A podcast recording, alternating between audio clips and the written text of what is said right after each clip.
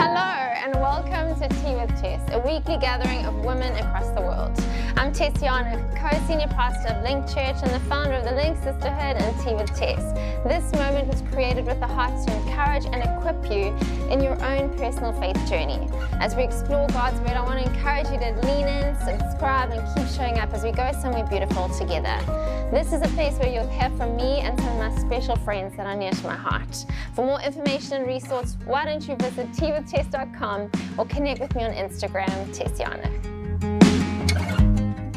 Cool. So listen, lots going on, and we've had lots of guests. I hope you have enjoyed our journey. If my journey could teach you anything through lockdown series, um, was so good to have Ams share with us a beautiful um, message from her that I know spoke to so many of you. Um, it was so lovely to have our friend Andre Barnard with us, just really bringing his best self to the table. Such an incredible coach and mentor, and really, I felt it, it was so beneficial what he shared. And then we had Nande, beautiful Nande, with us, um, just opening her heart up to her season, her heart to us, sharing with us around her season and how Jesus is with us. Um, and then beautiful Jill, just sharing her testimony and uh, you know what it looks like to live a life of worship and just amazing stories through the season. So hello to all of you jumping on, and so good to have you with us. I'm so glad to be back. Um, with a word on my heart for you. If you missed Sunday's message, I brought, um, in fact, I brought the study that we did in Deborah on Tea with Tess to our church.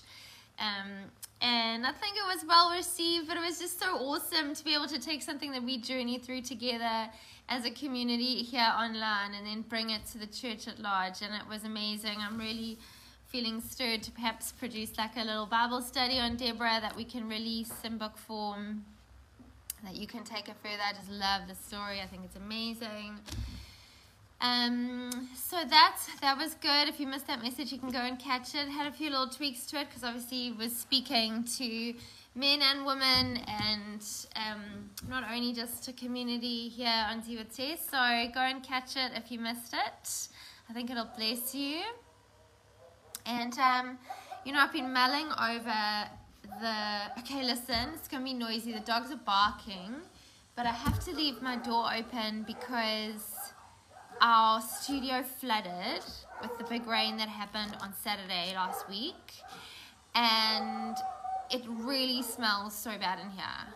Oh my gosh. Anyway, we need to figure out how to fix that. But okay, so basically, the essence of my message on Deborah on Sunday really spoke to what it looks like to feel stirred to step up and or step out and uh, what I say, step up and into something God's calling us to do, but not really being sure what's needed or if we have what it takes or do we have the courage or whatever.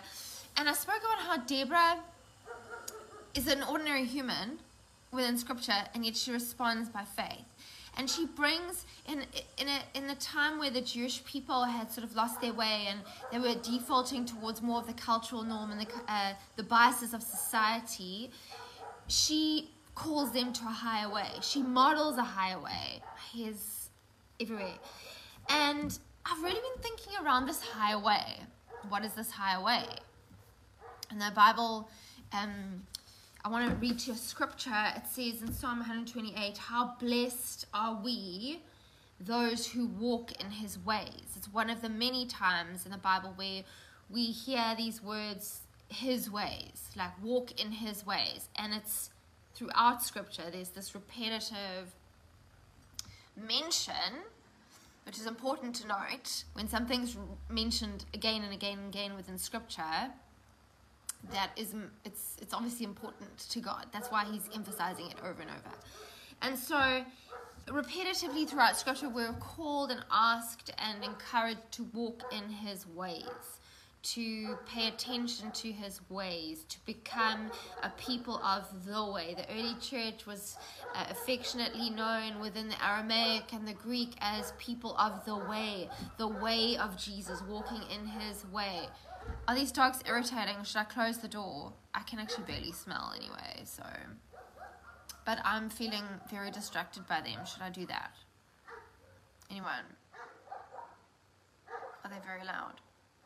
I'm waiting for like a go test. Close the door. Anyone with me? And they stop barking. Anyway, so start again, I'll close it. Okay, so people of the way, called to walk in a higher way. Do it. Thank you, Liz.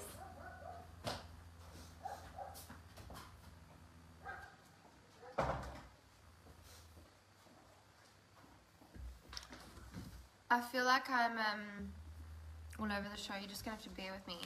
Okay, so people of the way, a higher way, called to walk in the ways of God.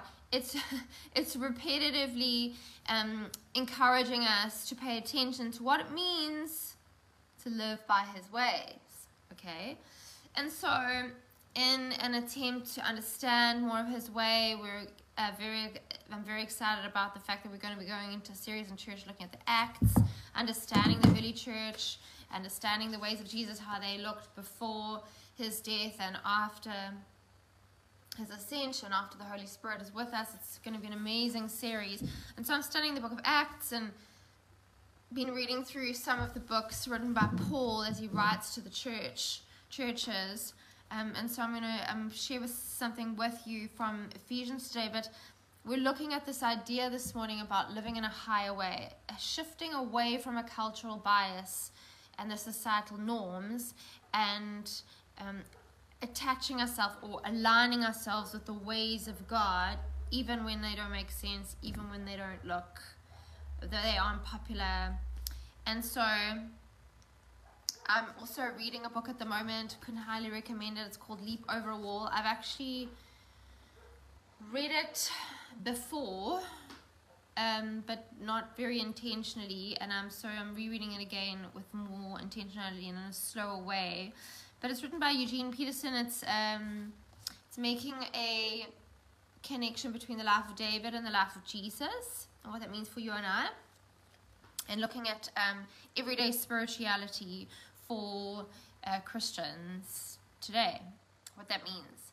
And he says this very profound thing in this book, okay? Just hang in there for this moment. The streets of our cities and the pews of our churches are crowded these days with emaciated men and plastic women. There are too many limp souls. I want to keep company with the men and women who expand and deepen our capacity to live our true God created Jesus saved, spirit filled lives. wow. Okay, so I don't know about you, but that really for me began, it, it kind of sums up a lot of what we're seeing in the world. This, um, the shrinking back of men, this, that word emaciated is like very um, powerful in its description of what's happening to men and then this the plasticness of women you know the the very sort of um, mask on makeup on all the things all the work done because what you see must be perfect and then what's inside is actually limp and dying. Um, and there is a call to move away and ensure that we don't perhaps morph into that cultural bias and societal norm and to walk in his way. And I think if we pay attention to his ways, we'll have a greater understanding what's required for us every day. And so, you know, the Bible says in Isaiah 55 that his ways are higher than our ways. And so that's why I've entitled today A Higher Way because there's so many ways that we can go about our lives. But the reality is, there is an invitation for you and I to walk in a higher way, and that will bring about blessing in our lives. But with that blessing comes responsibility. And I want to just talk a little bit about that. And so I'm going to read you from Ephesians. We're going to like get into some real good old fashioned Bible reading here. I know you you love that onto your but I want to I want to take us on a journey within Scripture together in this next season and encourage you to go and read the Bible for yourself. Guys, I love the Bible, and so I read it and read it and read it and read it. Some days it's easy, some days I see things, other days it's just reading, and that's okay. But I know that this journey of Scripture is, is lifelong, and so I don't want to miss it by just waiting for someone else's revelation. I want to make sure that I'm in on the story. And that is an invitation for you too to do the same. And I promise you, I've seen it happen in my life. If you commit to go on a journey of cultivating a spiritual practice of being within the Word, your life will change. It will change. Okay, it will change. I'm telling you now. If you get yourself within Scripture, you will change because Jesus changes things, and the Word is Him. And so it's not about what you can get out of it in a day to tell other people. It's about what it's going to produce in your time that counts. Amen. Okay, I'm going on a big ramble, but let's do this quickly because I really want you to catch something today. So, I'm reading from Ephesians 4, verse 17. And Ephesians makes a strong case for our identity in Christ, okay? So it's it's helping us see that we once were something, but in Christ we are now something new. There's a shift in identity and we become sons and daughters of the living God through Jesus Christ and his finished work on the cross. Okay, and so now this script, passage of scripture that I'm reading, Ephesians 4, verse 17, is Paul making a case for our new life in Christ and what this means for you and I. Okay. So, with the wisdom given to me from the Lord, I'm reading from the Passion Translation, you should not live like the unbelievers around you who walk in their empty delusions. That, that empty delusions, if you go back into within the Aramaic, that word means opinions. So, so you shouldn't live with unbelievers, live like the unbelievers around you who walk in their empty opinions. Guys, so many opinions out there. Oh my gosh, everyone has one. I, I will never forget, this is quite rude, but I'll never forget someone said, opinions are like a backside. Everyone's got one, you know, and sometimes they just smell. and it's true, like everyone has an opinion, and sometimes they're just stinky, and you need to just remember that you know, it's not it's important not to get consumed by everyone else's stinky opinions and get into the word that is the only true source of truth. It's not an opinion. It's Jesus himself. I'm getting real here this morning. Don't get um, consumed by their corrupted logic, which has been clouded because their hearts are far from God. Their blinded understanding and deep seated moral darkness keeps them from the true knowledge of God because of spiritual apathy, they surrender their lives to lewdness, impurity, and sexual obsession. We see this within culture. But this is not the way, here we go, this is not the way of life that Christ has unfolded within you. This is not the way of life that Christ has unfolded within you. If you have experienced, really experienced the Anointed One, Jesus, and heard His truth, you have, it will be seen in your life. For we know that the ultimate reality is embodied within Jesus. And if the ultimate reality is embodied within Jesus and Jesus lives within you and I as the Spirit of the living God, then that will be seen in the way that we live our lives. It's not something we strive to do, it's just who we are. Amen? We don't have to work to be something, we become that by the Spirit of God living and active on the inside of us. And He's taught us to let and he has taught you to let go of the lifestyle of the old man, the ancient man, what was, the old self life, which was corrupted by sinful and deceitful desires that spring from delusions, opinions. Now it's time to be made new by every revelation uh, within scripture that's been given to you. It's time, girls to be made new by every scripture, by every revelation that we have and we receive in Jesus' name. It's time for that, for us to allow that to wash over us and to transform us and to be transformed as we embrace the glorious Christ within as our new life and live in union with Him. For God has recreated you all over again in His perfect righteousness, and you now belong to Him in the realm of true holiness. So discard every form of dishonesty and lying so that you'll be known as one who speaks the truth. For we all belong to one another. And don't let your passion of emotions lead you to sin. Don't let anger control you or, or be fuel for revenge, not even for a day. Don't give the slanderous accuser the devil an opportunity to manipulate, manipulate you. If any one of you has stolen from someone else, don't do it again. Instead, be industrious, earn an honest living, and then you'll have enough to bless those in need. Don't let an, never let an ugly or hateful word come out of your mouth, but instead let your words become beautiful gifts that encourage others in Jesus' name. Do this by speaking words of grace to help them. The Holy Spirit of God has sealed you in Jesus Christ until you experience your full salvation. So don't grieve the Holy Spirit, the Spirit of God, or take for granted His holy influence in your life. Lay aside bitter words, temper tantrums, revenge, profanity, and insults, but instead be kind kindness is necessary in this season and affectionate towards one another. Our affection towards one another is going to take us through the season and see us strong on the other side. Has God graciously forgiven you? Then graciously forgive one another in the depths of Christ's love. There is so much within that scripture, but what it is, it is helping us see that we have an identity in Christ what comes with that identity is a natural shift towards a new way. And that new way brings about blessing in our lives. And then, guys, blessing, can I say this this morning, comes with responsibility. Blessing comes with responsibility and our new identity that we live in, that we have been gifted by God, that, that has reframed who we are as we say yes to Jesus. This new identity is not just for us. It's just not, it's not just for me to go, oh yay, now I know Jesus, now my life will be happy and everything will be awesome and we can go on from there. No this gift of salvation given to me that transforms the very being of who I am and gives me a new identity in Christ, reshapes who I am, rechannels and refocuses my gifting, is now to bless not only myself but others. We're saved not just for ourselves, we're saved for others.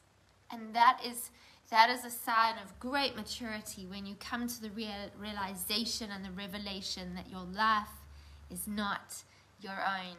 You have been gifted with supernatural, true life to give it away to others so that Jesus would ultimately be revealed in his fullest form on the earth.